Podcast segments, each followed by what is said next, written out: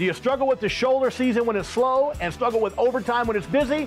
Learn more about that on today's show.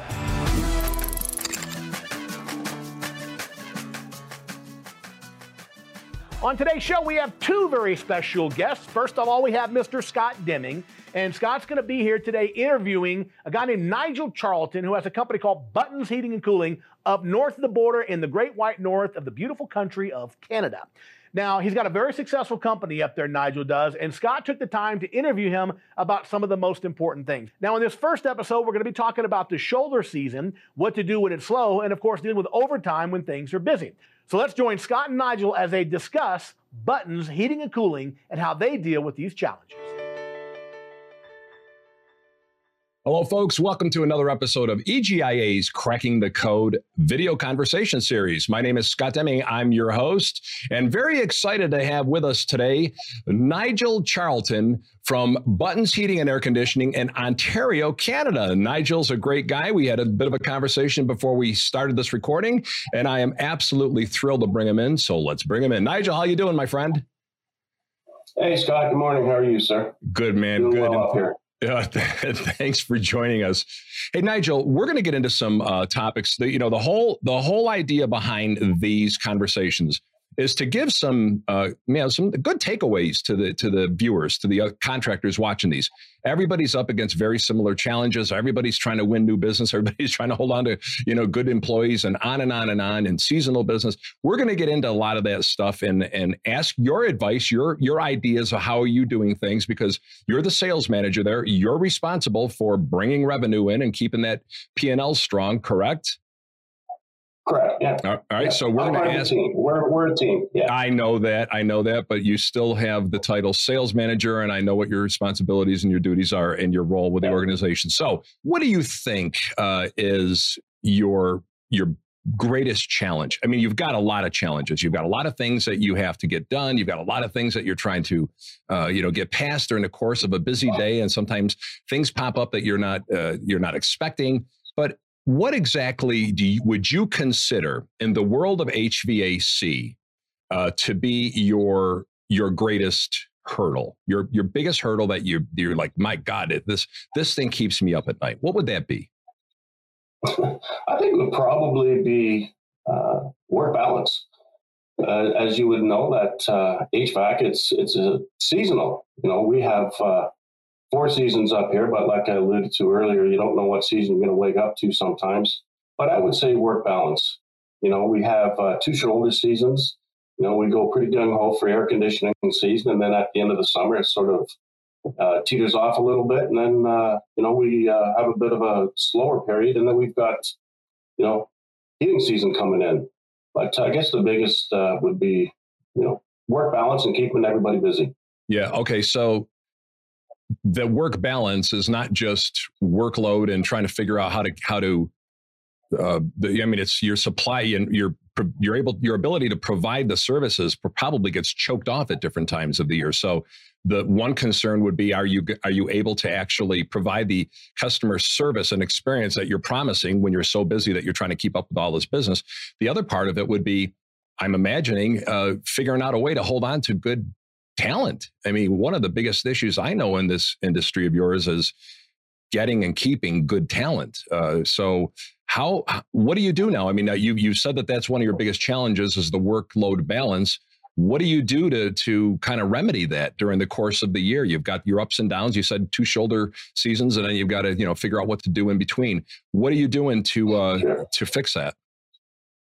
Yeah, so sure. I guess, you know, you have to have constant contact with your customers, reach out to them through, you know, social media, newsletters.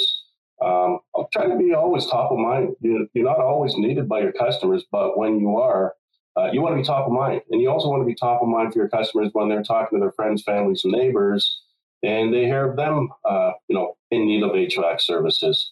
So I would say constant contact, but be very strategic with your constant contact. You don't want to be sending out loads of advertising over there. The last thing you want is your customers to unsubscribe from your newsletter. Unfortunately, the unsubscribers from ours I've seen are the ones that just move out of our area, so we accept that.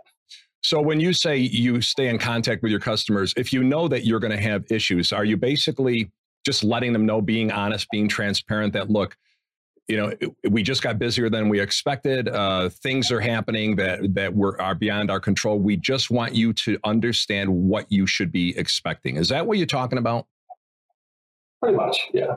So you're just right up front. You know, it's funny is I've got a consulting client. It's a national restaurant chain, and I was with the CEO the other day and the marketing VP, and their biggest challenge now is finding help in the restaurant business. Believe it or not. And he said that there are restaurants that are actually putting signs on the doors warning the customer before they come in that they might not have a great experience. I mean that's sad. That's sad, but it's pretty much, you know, if you've had an experience pre-pandemic and you're expecting that same experience, they're basically saying don't expect that same experience. Are you that honest with your customers? If you get to the point where you think you're going to have a hard time meeting deadlines, getting out there within a reasonable amount of time, how do you handle that? What do you say to the customers? Gosh, I think the only problem that we've run into that we haven't been able to deliver on a promise, as you would know, Scott, supply chain in almost every industry was crippled with COVID. It hit us at the tail end of heating season, and then we're upon cooling season, and manufacturers couldn't keep up with the supply of the air conditioners. It was quite crazy, but we did what we could.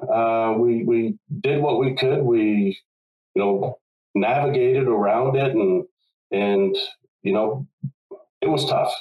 So that was the biggest challenge for us. Talk to me about your employees, your staff. You've got these up and down ebb and flow seasons, and you've got times where your folks are cranking and they can't even keep up with it. And then you've got times where they have nothing to do. How do you fix that? How do you deal with that kind of a situation? And I also, from our conversation before, you said something about a 60-hour-a-week max within your area by law, correct? Yeah, sure. So we're mandated by the, legislation up here that, the employees aren't allowed to work more than 60 hours a week. So when we're in a really busy heating season or really busy cooling season, the guys can put in 60 hours. Now they can draw on that on their next pay, or they can bank that. A lot of the guys bank some of the extra hours. Then when we get slower, if they're only putting in, 3 or 4 days, they could top up that extra day with banked hours. So it balances out. We do our best, and it's basically a balancing act sometimes. Yeah, and I'm sure everybody goes through the same thing. Do you have morale issues when things are either too busy or too slow? I mean, these are humans. They're either overworked or feeling like they're not doing their job or not meeting expectations. I mean, you've got to have some sort of an internal communication program that helps these folks understand that you get it, and you're there for them. How do you communicate that to them?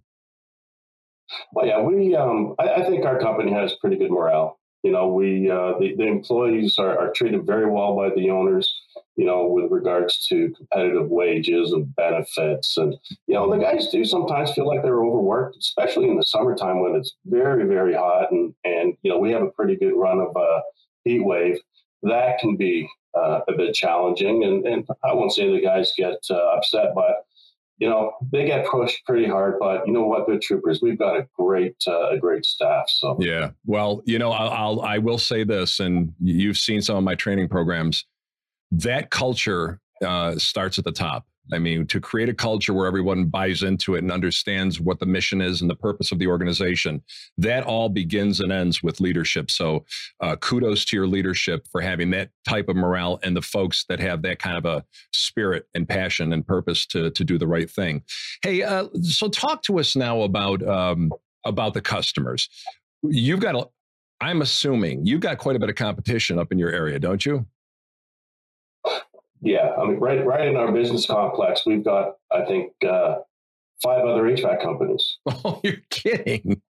In your business complex? No, oh my God! You know, it kills me that that people don't realize just how many of you folks are out there. I did a program for a the last live program I did was in Napa Valley last March on my birthday, before the whole thing just, you know, hit the fan. But so I was doing it for this distributor. And so they had a dealer meeting, and I was the speaker at the dealer meeting. And I said to them, how many, and this is a God's honest truth, how many HVAC contractors within your area do you think there are? And people are going, I don't know, 100, 200, 400. There were over 14,000 in the region. Wow. In the region that all these contractors who buy from this distributor. And it's just amazing that, you know, the competition out there is fierce. So question, you've got competition. Like everybody else in every other line of work, I've got competition. What do you do to not just get, but keep customers? I mean, the first thing is getting them. The second part is keeping them, because as you know, keeping a customer and being able to, you know, provide other services and so forth, that's a lot less expensive than what you have to put into going out to get a new customer when it comes to sales and marketing. Absolutely. And all the footwork. So what do you do, A, to get new customers? And then we'll go into the B, keeping those customers.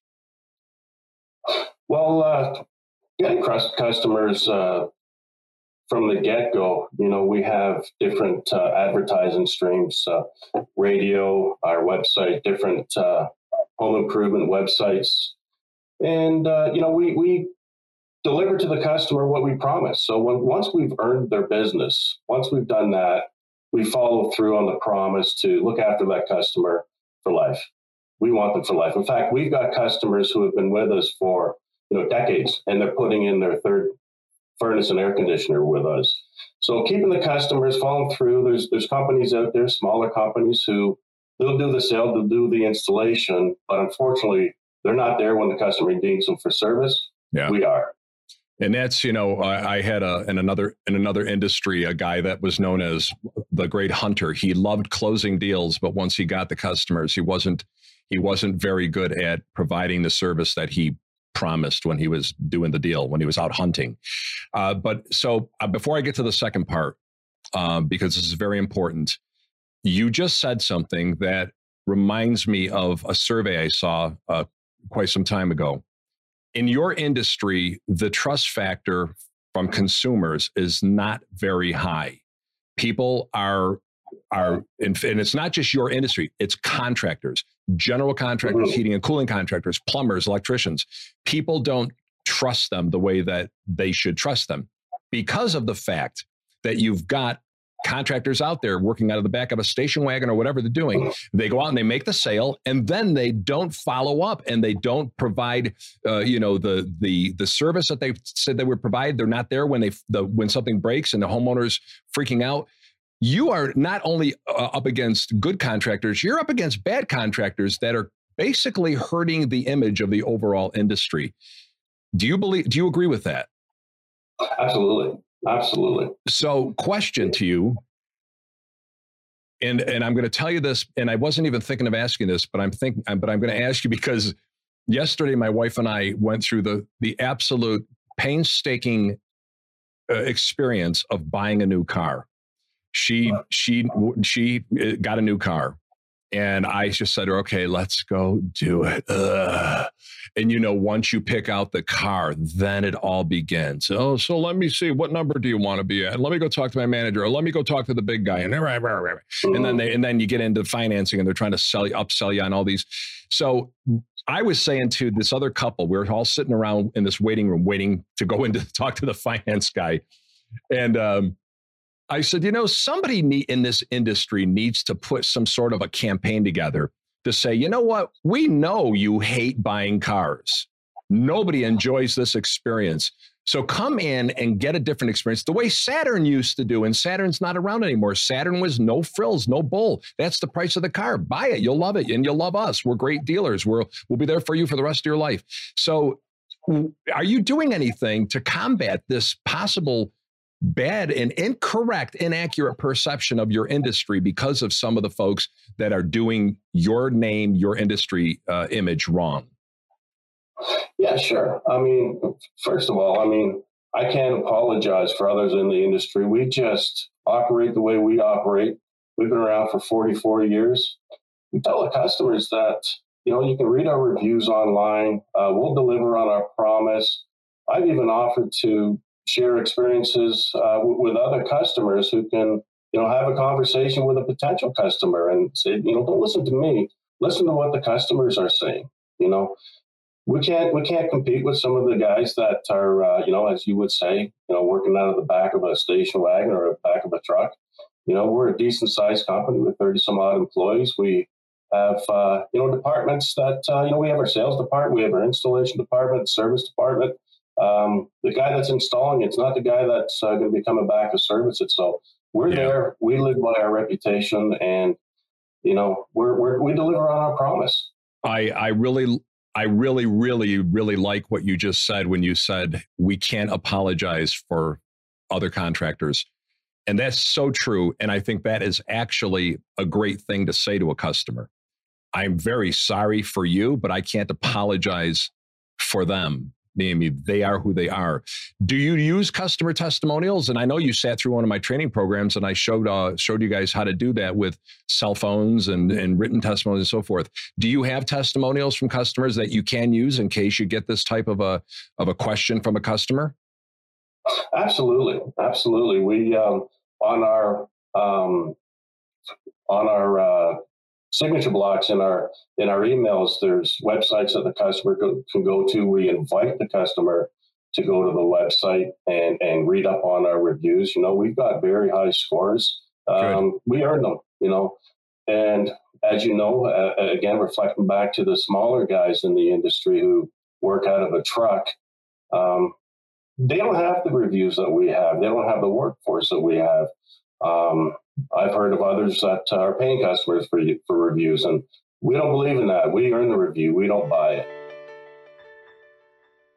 Well, thank you so much for joining the show. Thank you, Scott, and thank you, Nigel. By the way, they'll be back next week to wrap up this interview. They're going to talk about some other really important issues. We'll see you then. Until then, my friends, bye-bye for now.